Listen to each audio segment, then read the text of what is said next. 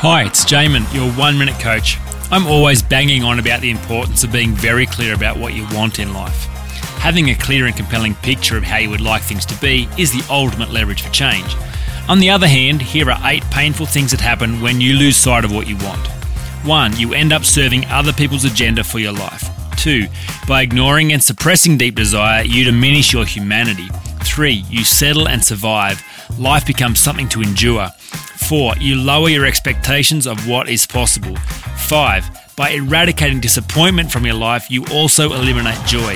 6. You use ugly terms like it is what it is and you've got to do what you've got to do. 7. You have to work hard convincing yourself you are happy. And 8. You become an entitled consumer and get very upset when others make decisions that threaten your privileges and comforts.